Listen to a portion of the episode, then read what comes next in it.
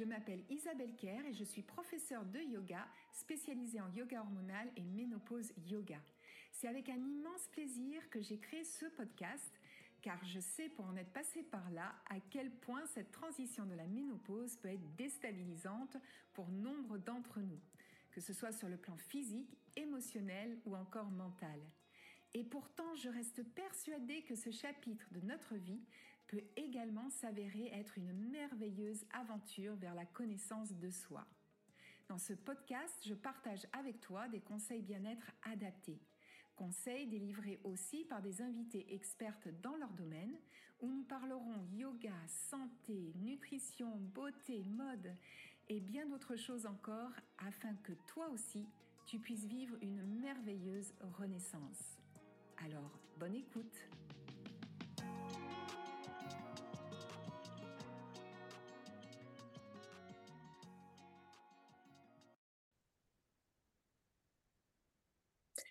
Bonjour et bienvenue dans ce nouvel épisode du podcast. Aujourd'hui, je suis vraiment ravie d'accueillir Alexandra Béard, connue sous le nom d'Alexandra Flow Online sur son compte Instagram. Et Alexandra est coach et thérapeute spécialiste de l'anxiété et du trauma. Donc tout un programme, surtout avec euh, ce qui se passe aujourd'hui dans le monde. Je pense qu'on aura besoin d'avoir justement tes, précieux conseils. Euh, d'ailleurs, je suis Alexandra sur son compte Instagram et euh, je trouve toujours euh, tes posts, Alexandra, extrêmement intéressants, pertinents, inspirants. Mais nous allons rentrer dans le vif du sujet et tout d'abord, j'aimerais beaucoup que tu te présentes et que tu nous dises comment tu es venu euh, eh bien, à exercer cette profession de coach et thérapeute parce que je crois savoir que ce n'était pas ta première profession. Merci Isabelle et je suis ravie d'être là et d'avoir l'occasion de partager des choses euh, avec les gens qui écoutent ton podcast. Effectivement, c'était pas ma première profession. J'ai eu une première vie professionnelle pendant presque une vingtaine d'années où je travaillais dans ce qu'on appelle les fusions-acquisitions. J'étais avocate et j'ai travaillé dans des cabinets internationaux, j'ai vécu à l'étranger, enfin j'ai beaucoup bougé. Et euh, c'était pas ce que je voulais faire au départ. C'était pas mon métier de cœur. Je, je, mon métier de cœur, c'était mon rêve, c'était d'être d'être psychiatre, mais la médecine, c'était pas pour moi. Euh, et puis je me suis dirigée vers le droit. J'y ai trouvé plein de choses, euh, mais il manquait, il manquait un peu la, on va dire la, la petite flamme, même si ça marchait très bien. Et puis c'était aussi très très générateur d'angoisse pour moi. Alors ça, ça peut paraître bizarre quand on est euh, successful dans un métier de se dire que bah en plus on a des angoisses, ça peut paraître un peu antinomique. Moi, je fais partie de ce qu'on appelle les anxieux ambitieux, c'est-à-dire que j'ai un aiguillon qui me pousse à faire euh, toujours plus, toujours mieux, euh, à regarder le petit truc qui ne va pas. Et donc, euh, j'étais arrivée à un stade où je dormais quatre heures par nuit, je travaillais sept jours sur sept, j'étais quasiment jamais en congé. c'était un, c'était un peu fou en fait comme comme mode de vie. Et puis, il y a une dizaine d'années, je me suis dit, mais en fait, la vie est trop courte, c'est, je m'éclate pas, euh, j'ai envie d'autre chose. Et donc, j'ai repris le chemin des études. Et je me suis formée à ce qui me plaisait vraiment. vraiment. Alors, j'ai pas fait médecine euh, parce que je suis toujours pas bonne en, maths, mais euh, mais je me suis formée en, en psychologie. Donc, j'ai un diplôme de psychopraticienne analytique en hypnose. Et puis j'ai fait d'autres choses à côté, c'est-à-dire que je me suis formée en neurosciences, je me suis formée à l'accompagnement du trauma, euh, je me suis formée au yoga thérapeutique. Euh, et, euh, et, donc j'ai commencé à travailler en, cabinet, hein, à recevoir, euh, à recevoir des, gens. Et, puis alors peut-être parce que bah, le sujet de l'anxiété c'était un sujet que je connaissais pour l'avoir vécu très longtemps. Il s'est trouvé que j'accompagnais beaucoup de gens anxieux en fait, c'est aussi que la population est extrêmement anxieuse, hein, donc des, anxieux, il y en a partout. Et puis, le Covid est arrivé. Pour pas laisser tomber euh, les gens que j'accompagnais en cabinet, je me suis mise à faire des consultations sur Zoom, comme beaucoup de, thérapeutes. Et puis, j'ai trouvé ça absolument génial. au lieu d'y voir une contrainte et un enfermement, moi j'y ai vu l'occasion de, toucher plus de gens. Donc j'ai monté ce compte Instagram pour euh, bah, partager des infos, euh, des, des, trucs pratiques, essayer de faire que les gens comprennent, parce que l'anxiété, euh, souvent on comprend pas ce qui se passe, et donc c'est beaucoup d'angoisse du fait de se sentir baladé sans avoir de clé. Et puis, bah, ça a, ça a répondu à une demande en fait hein, de, de, gens. Et puis maintenant, bah, je ne travaille plus qu'en ligne. Enfin, depuis euh, un an et demi quasiment, euh, je ne travaille plus qu'en ligne, euh, soit avec des accompagnements individuels, soit avec des programmes de groupe. Voilà. Mmh, d'accord. Oui, moi je suis comme toi. Hein. Je pense que le en ligne n'est pas forcément synonyme d'enfermement, de, solitude, mais bien au contraire, on peut toucher beaucoup, de, beaucoup de monde euh, et, se retrouver euh, en groupe et ça peut être fort sympathique. Mm. Donc, euh, c'est pas un frein, bien, bien au contraire. Et alors, donc, tu nous as bien expliqué que tu t'es spécialisé dans ce champ du stress et de l'anxiété. Est-ce que tu peux juste nous dire un peu plus pourquoi? Alors, je pense que c'est en rapport, bien sûr, avec ton métier, puisque tu l'as dit toi-même, hein, que tu te sentais, malgré cette, cette réussite, quand même toujours, toujours stressé. Et penses-tu que nous sommes de plus en plus touchés par un état de stress permanent euh, bah, au vu du monde dans lequel nous vivons, hein, qui est plutôt euh, anxiogène entre euh, les, problèmes climatiques, économiques, les guerres qui n'en finissent pas. donc on vit quand même dans une, dans une atmosphère qui est plutôt anxiogène. Et est-ce que toi, ça, tu le ressens déjà dans la population et puis encore plus particulièrement dans les personnes que tu suis? Est-ce que ça rajoute, j'allais dire, presque une couche en plus d'anxiété? Alors, tout à fait. Il y, a, une étude qui est parue en 2022. 95% euh, des personnes interrogées dans cette étude répondaient avoir connu ou être en train de connaître un épisode de stress chronique ou d'anxiété. Et en fait, notre mode de vie nous pousse à ça. Euh, pourquoi? Alors parce que, comme tu le dis, euh, le changement climatique, les crises économiques, euh, les guerres, donc tout ça, ce sont des choses qui bien sûr sont insécurisantes. Dont on entend parler en boucle hein, à la télé, à la radio, sur les réseaux sociaux, et parce qu'on est de plus en plus dans une culture de l'image où bah, on voit en fait des, des, images qui peuvent être choquantes, des, tournures de phrases qui sont faites pour être percutantes. Et donc ça ça impacte en fait euh, notre sentiment de sécurité euh, ça impacte notre système nerveux. On va en parler euh, tout à l'heure. Ce qui fait qu'on est anxieux, en fait, c'est parce qu'on a un système nerveux dérégulé.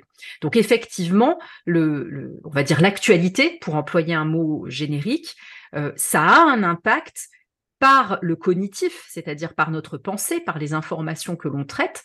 Donc on va dire que c'est une dérégulation par le haut. Hein. Ce sont les informations qui rentrent dans notre cerveau et puis qui conduisent notre système nerveux à s'adapter d'une certaine manière.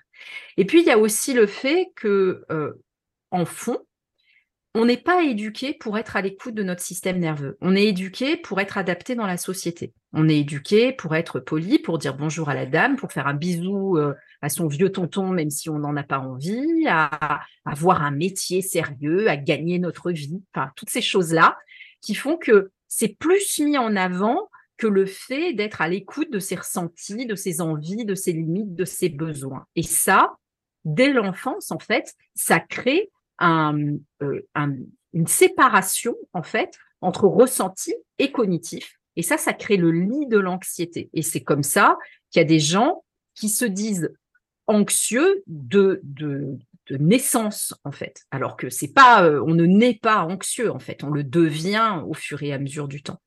Pourquoi je me suis spécialisée dans l'anxiété? En fait, c'est parce que euh, moi j'aime l'approche globale. J'aime l'approche euh, pas que par l'esprit, pas que par la psychanalyse, comme ce qu'on peut faire quand on se forme, comme je l'ai fait à l'origine en, euh, en comme psychopraticienne. Euh, on, est un esprit, bien sûr, un mental, un inconscient, une capacité à réfléchir, et puis on est aussi un corps avec des ressentis. Et en fait, 90% des choses passent par notre corps.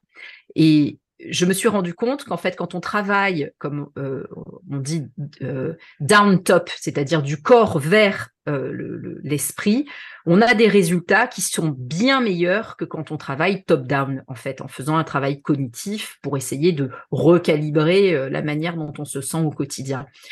Et quand on ne peut pas travailler sur la régulation du système nerveux sans travailler sur l'anxiété et au-delà sans travailler sur le trauma. Et donc, c'est pour ça que euh, j'ai fini par axer tout mon travail là-dessus, parce que selon moi, en fait, c'est la, c'est la base de tout. Et là, on parle stress et anxiété, donc choses négatives, on va dire douloureuses à vivre.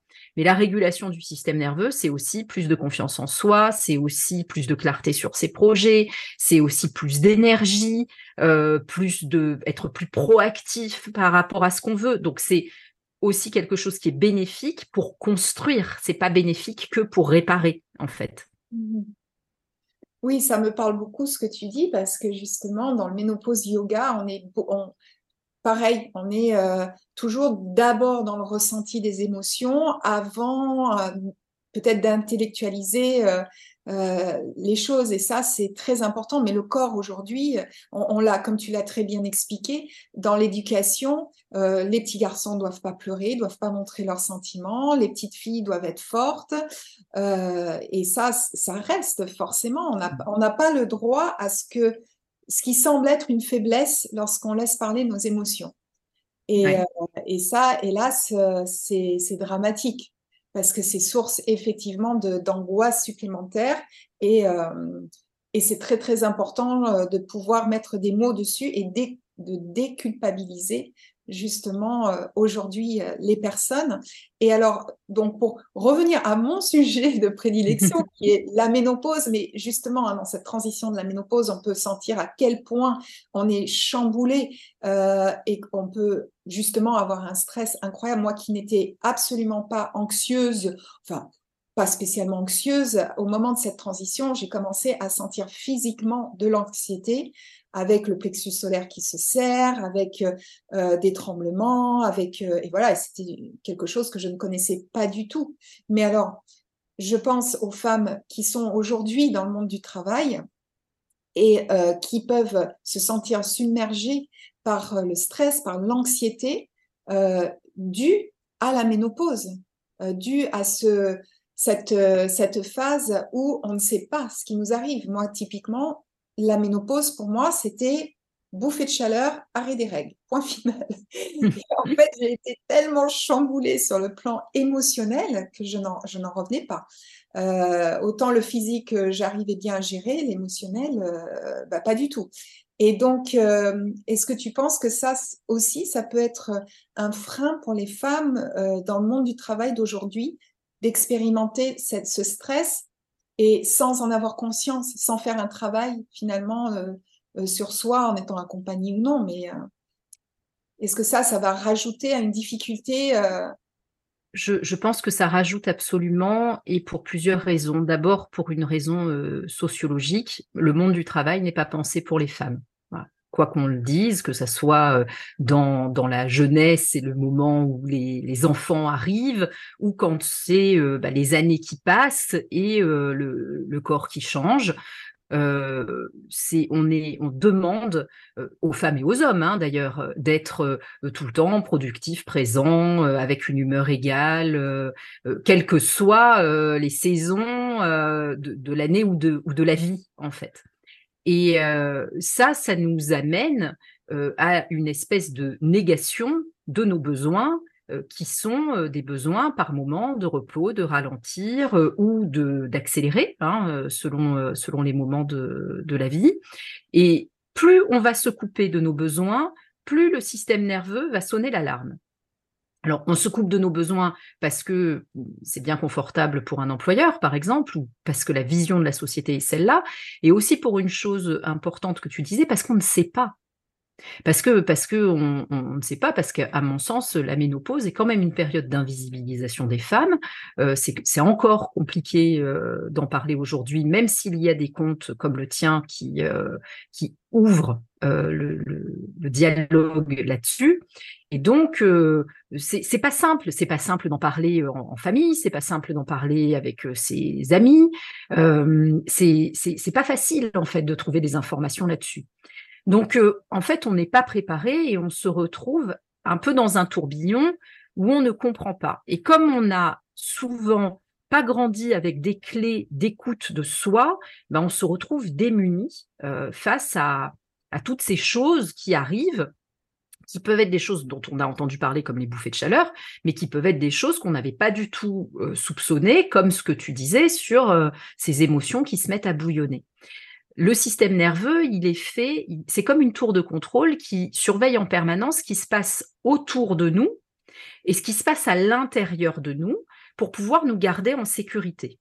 Et donc, si le système nerveux a l'impression qu'il se passe des choses sans que l'on puisse s'adapter et réagir, eh ben, il fait monter euh, le, ressenti d'anxiété, il sonne l'alarme en fait. C'est pour dire mais là ça va pas, là il y a quelque chose à faire.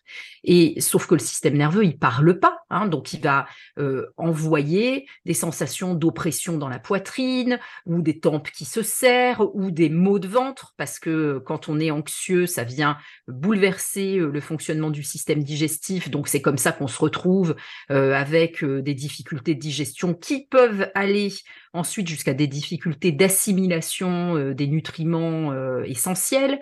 Ça va finir par baisser le système immunitaire. Enfin, donc il y a tout un et ça influe sur le système hormonal. Donc euh, ça, ça, ça, vient empirer en fait en quelque sorte, bah, notamment les symptômes de la ménopause. Donc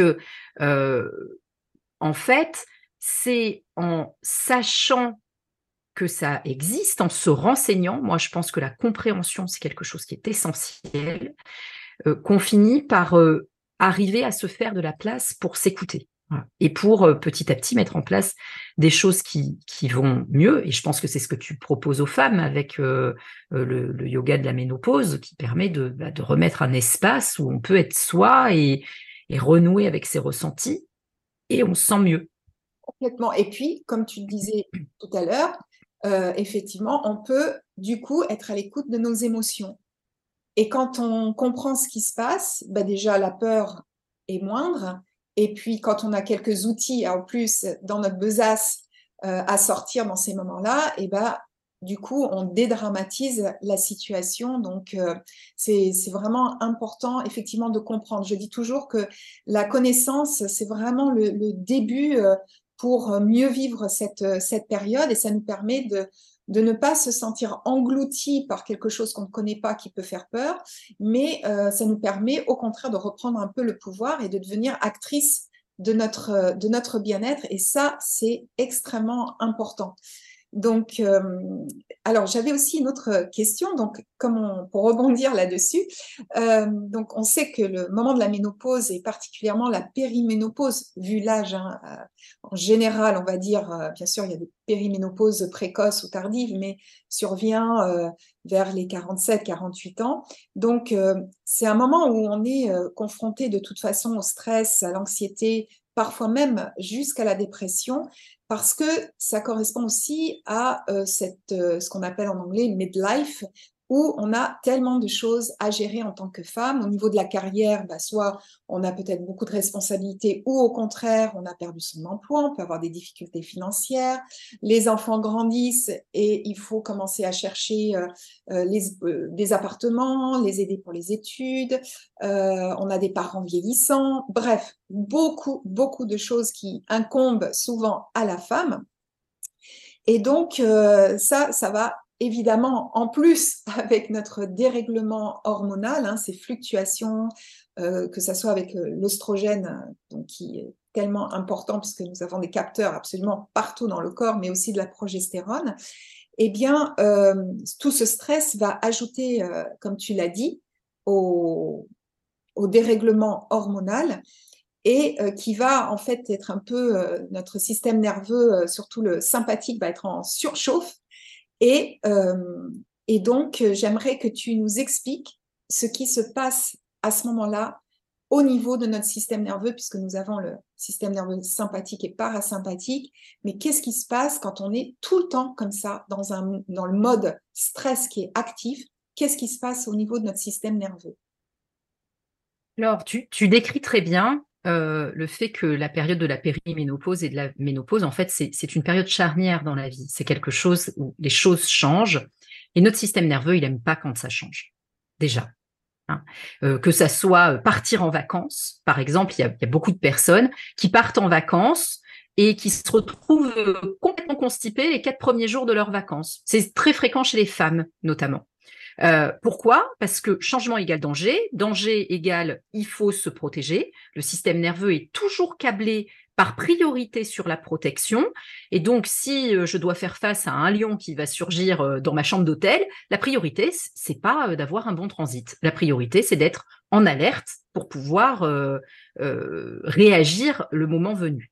Donc, tout changement, que ce soit un changement souhaité, comme un départ en vacances ou un déménagement, mais aussi le départ des enfants de la maison, le fait de, changer de, période dans notre féminité, tout ça, c'est interprété par le système nerveux comme des dangers potentiels. Et donc, il va y répondre par ce pourquoi il est fait, c'est-à-dire une réponse de mise en sécurité.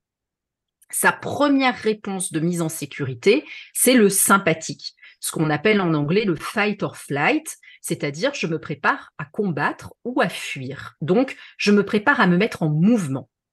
Et donc, je vais m'occuper, m'occuper des parents vieillissants, m'occuper de trouver un studio pour mon grand euh, qui part faire des études dans une autre ville, euh, m'occuper euh, de relancer ma carrière ou de faire face à mes obligations professionnelles, m'occuper de mon conjoint, m'occuper de moi pour essayer de garder une image qui correspond à l'attendu de la société.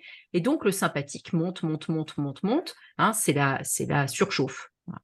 Dans certains cas, on peut trouver que le danger est tellement grand que le combat, donc rentrer dans l'action, bah, c'est pas possible. Hein, et le système nerveux va nous proposer la fuite.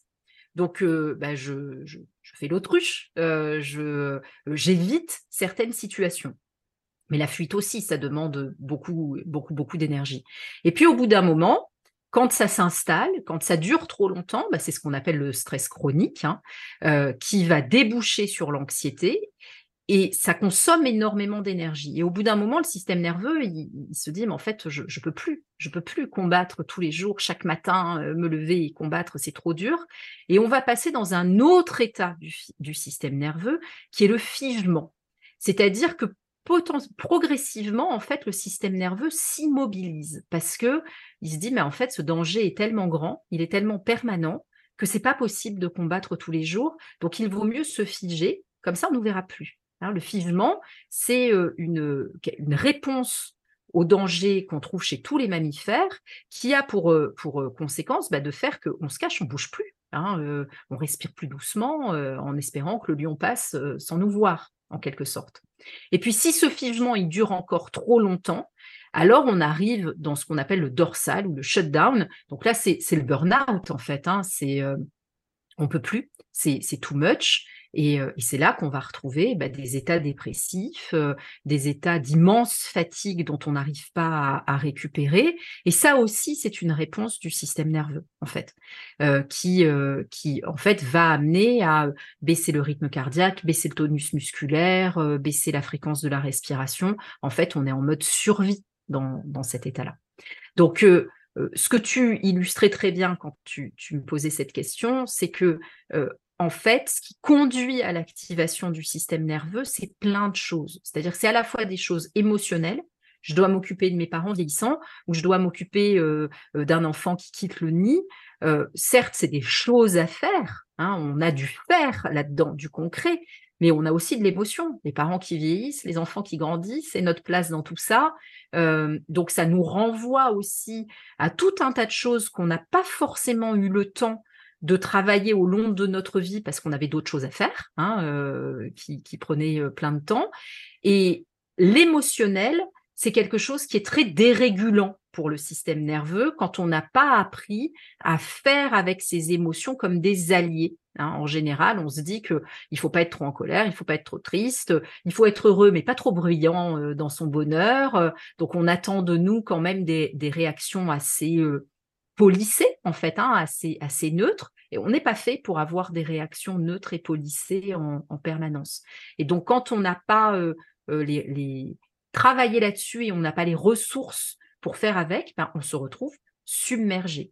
Et comme en plus, à la périménopause et à la ménopause, ben, le système nerveux capte, puisqu'il est, est, branché sur les glandes endocrines, donc il capte qu'il y a des changements qui sont en train d'avoir lieu dans le corps, ben ça, ça devient euh, danger maximal en quelque sorte. et donc tout se s'imbrique en fait et ça fait une espèce de, spirale un peu infernale qui fait qu'on se sent de plus en plus mal si on ne fait pas quelque chose. Oui, euh, exactement. Et c'est pour ça, oui, il faut passer à l'action. Il faut vraiment se faire aider si on sent qu'on est débordé par, euh, par ce qui nous arrive.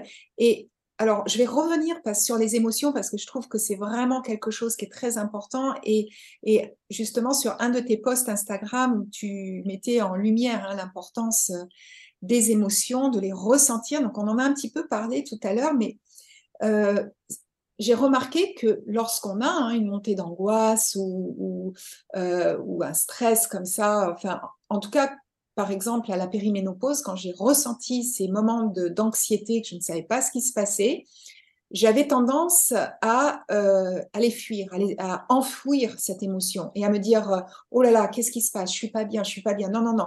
Euh, allez ça va aller et du coup alors soit on se réfugie en travaillant beaucoup plus comme ça on ne pense pas ou on va euh, je sais pas se mettre à faire le ménage à fond ou voilà faire ou partir euh, chausser les baskets et courir voilà 5 km à une allure vive.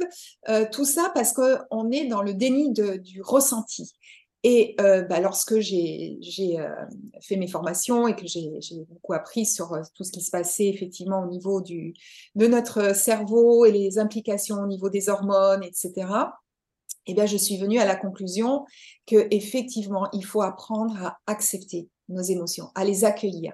Et c'est très inconfortable. il faut le dire. Hein, je ne vais pas dire, youp la boum, il suffit de faire ça et c'est génial. Non, c'est très inconfortable de, euh, de, voilà, de rester calme, d'essayer de, comprendre ce qui se passe, d'observer où cette émotion euh, va venir nous chercher dans le corps. Est-ce que, bah, moi j'avais remarqué que c'était plutôt au niveau du plexus solaire, euh, des tremblements au niveau des mains? Est-ce que, voilà, on sent du chaud, du froid, etc. Et, et justement, pour une petite anecdote, alors peut-être tu pourras nous éclairer ensuite, lors d'un yoga nidra avec une des élèves, elle s'est mise, m'a-t-elle dit, après, parce qu'elle a été très discrète, à, verser quelques larmes et elle a commencé à ressentir une espèce de, boule qui montait depuis, la poitrine, dans la gorge. Et puis bon, voilà, ça s'est traduit ensuite par des larmes.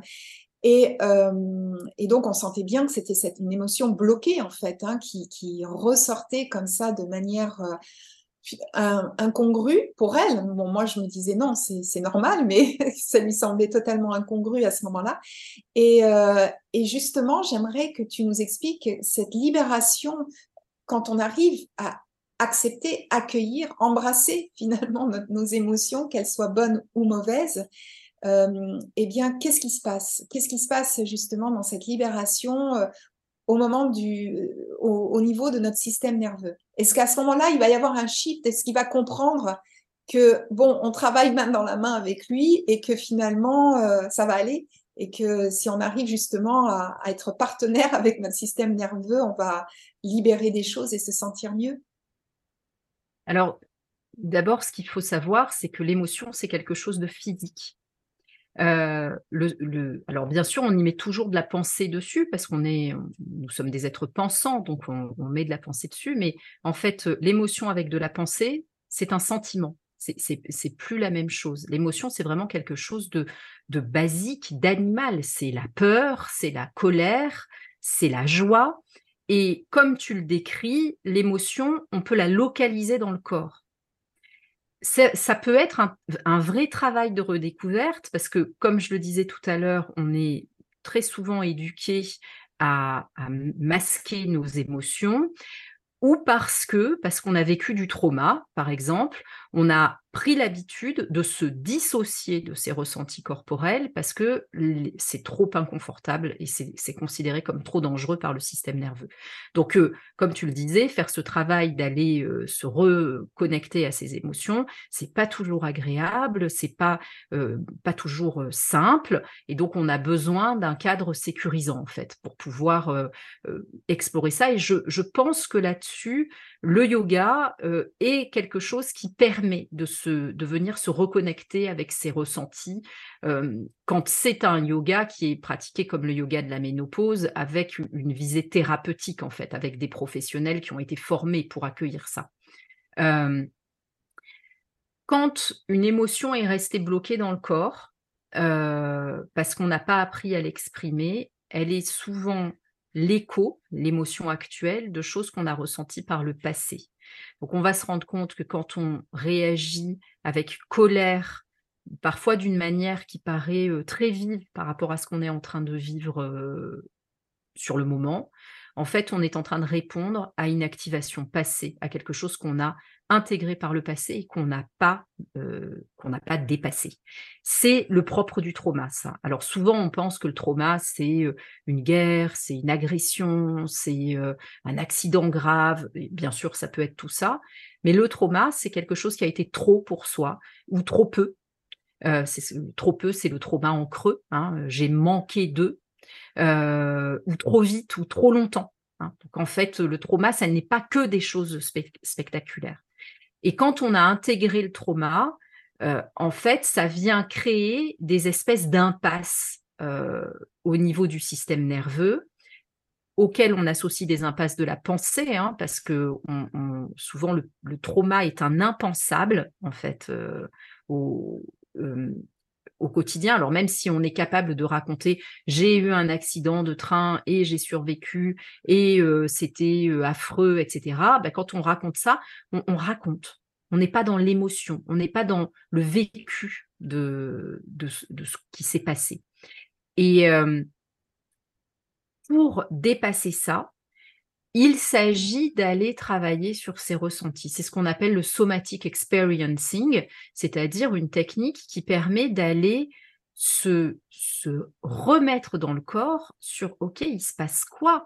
Bah, Il se passe que je peux plus respirer, d'accord? Et tu peux plus respirer euh, tout le temps, quand, euh, de quelle manière tu peux plus respirer? Tu es vraiment sûr que tu respires plus?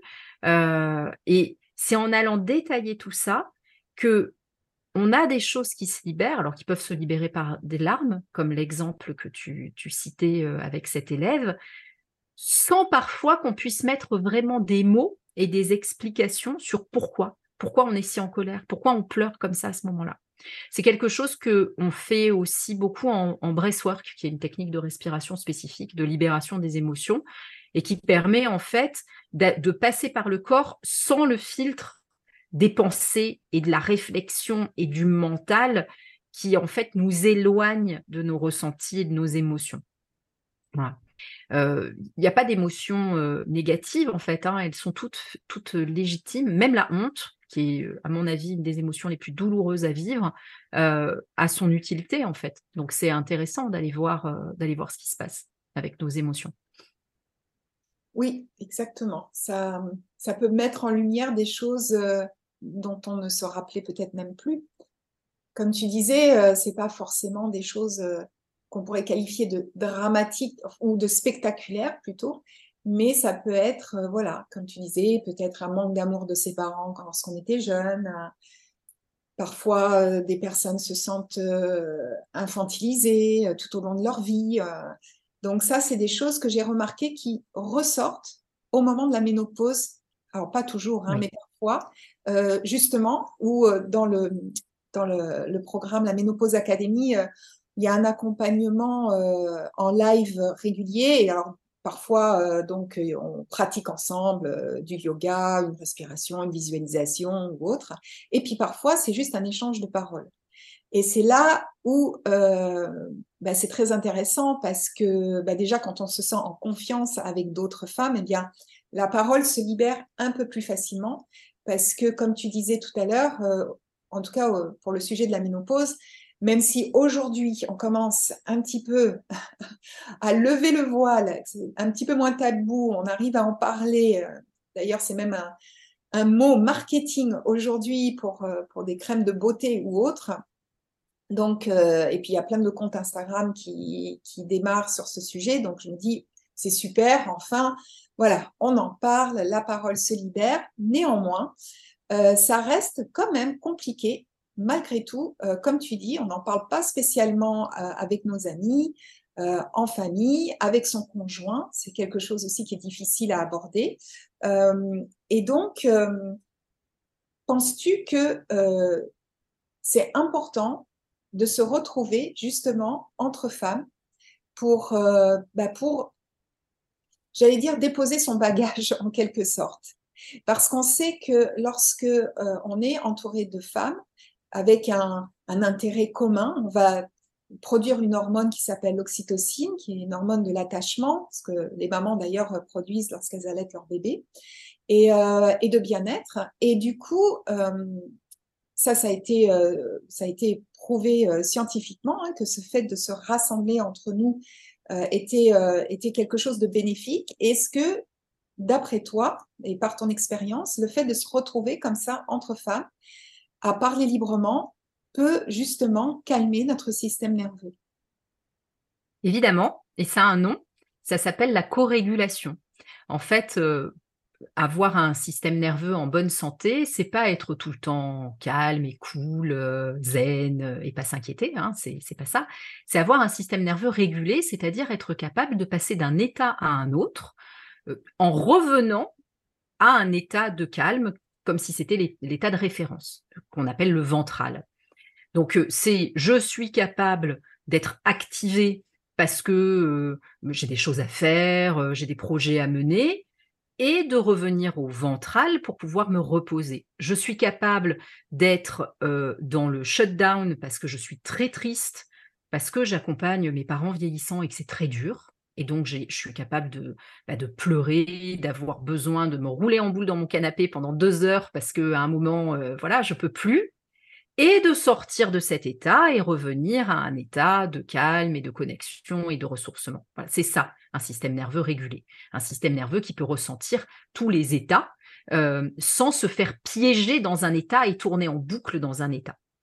Euh, par exemple, j'ai mes parents vieillissants, mais c'est tellement affreux que tous les matins je me lève, je vais faire un footing d'une heure où je me crève et puis je rentre chez moi, je fais mon ménage, je prépare à manger, j'appelle mon fils pour être sûr que si je pense à 40 000 choses, ben là en fait je suis dans la fuite. Je suis tout le temps, tout le temps, tout le temps en train d'agir, mais je suis dans la fuite parce que j'ai trop peur d'aller voir euh, euh, cet état de shutdown dont pourtant j'ai besoin. Hein. Pour réguler le système nerveux, on a deux manières de le faire l'autorégulation. J'ai appris des techniques pour me faire du bien moi-même.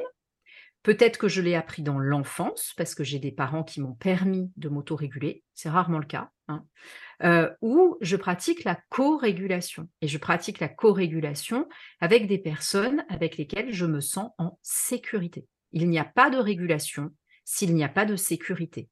Donc c'est vrai dans une assemblée de femmes dans laquelle je me sens euh, à ma place et où je peux bénéficier d'une écoute bienveillante.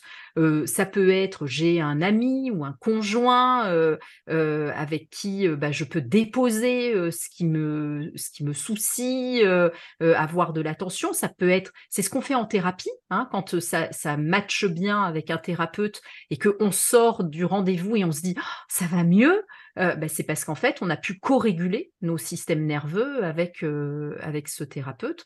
Donc oui, c'est essentiel. C'est essentiel d'avoir ces espaces de co-régulation parce que ça, hum, ça soigne tout le monde, en fait. Chaque participant du, de l'assemblée, en fait, va, euh, va en bénéficier. Hein, que ce soit la personne qui arrive avec peut-être le cœur un peu lourd ce jour-là, ou la personne qui est bah, peut-être mieux ce jour-là et qui va euh, euh, donner peut-être un peu plus hein, euh, dans, le, groupe.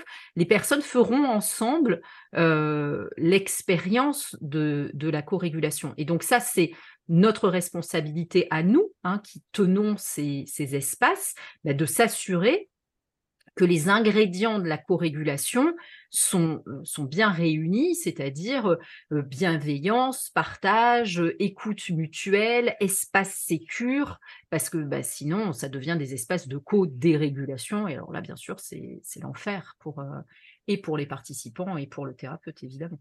Oui, oui, bien sûr.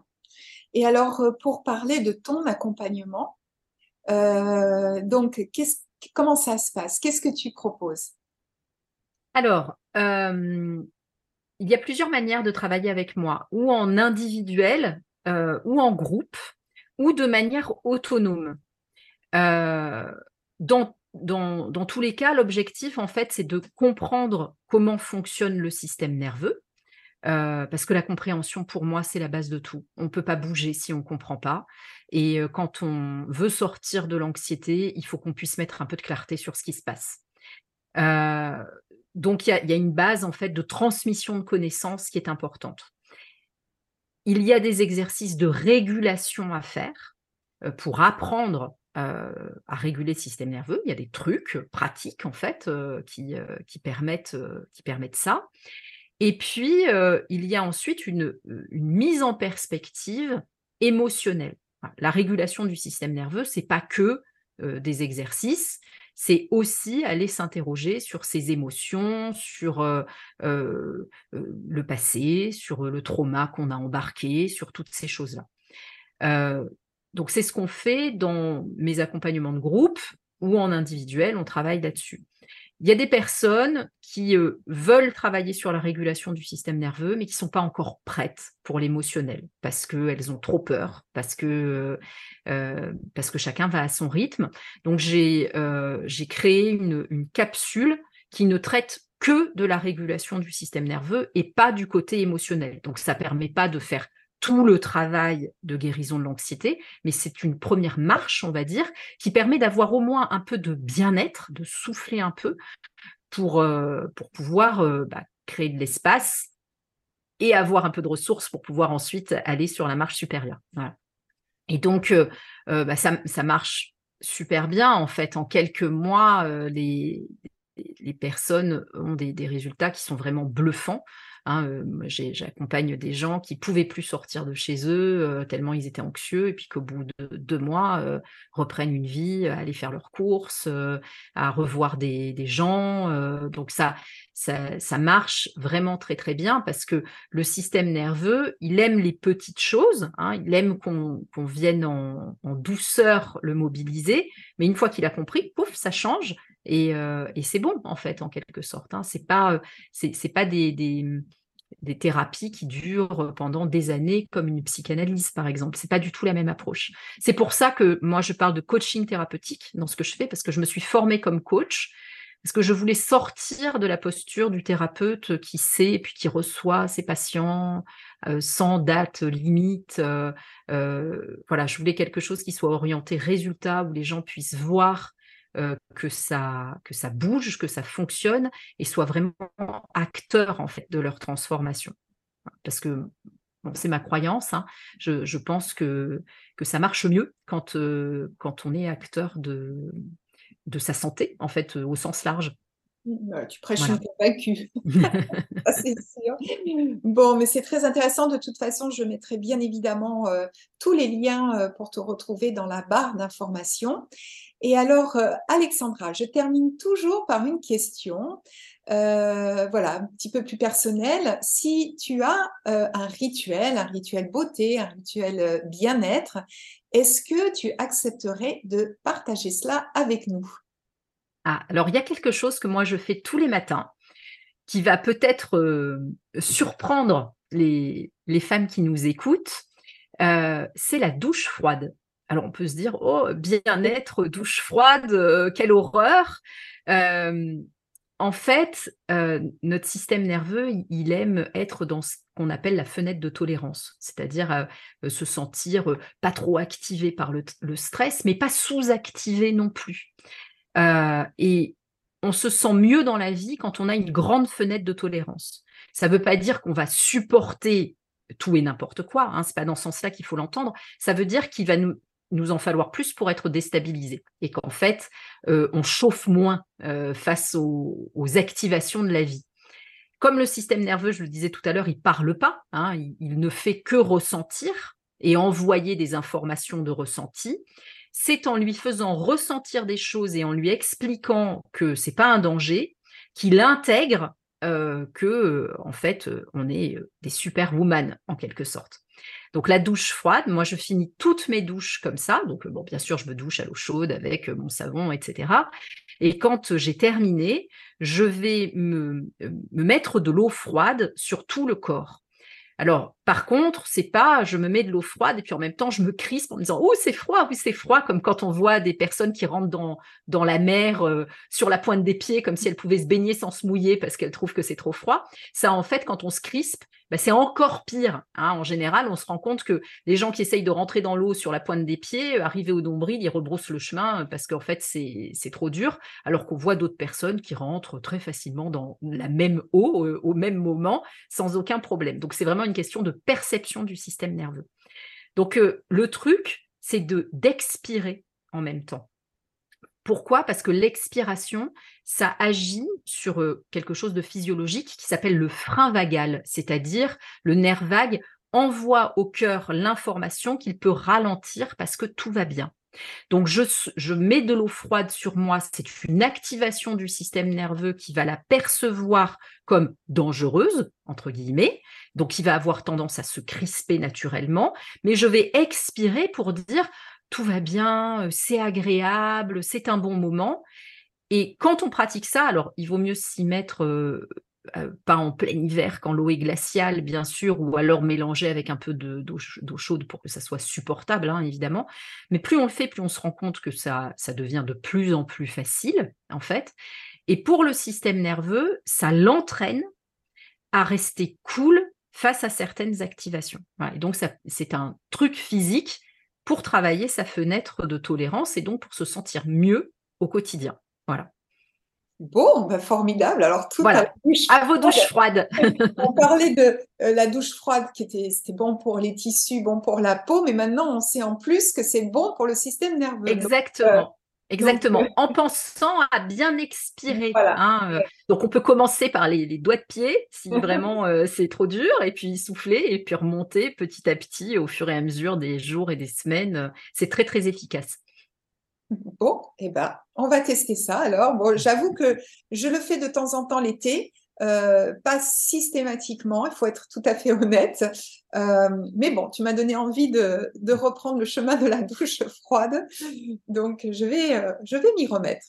Eh bien, écoute, Alexandra, en tout cas, je voulais vraiment te, remercier parce que tu nous as vraiment offert une mine de renseignements sur ce qui se passe dans notre système nerveux euh, et, donc vraiment un très très grand merci à toi de nous avoir consacré ton temps. Et euh, j'espère, eh bien, écoute, que nous aurons l'occasion peut-être d'échanger à nouveau parce que c'est avec joie. Très intéressant, c'était un vrai plaisir. Je suis sûre d'ailleurs qu'il va y avoir euh, peut-être des questions qui, qui vont survenir, donc je te les ferai suivre. Et puis, eh bien maintenant, il me reste plus qu'à vous souhaiter une belle journée et vous à vous dire à bientôt pour une nouvelle écoute.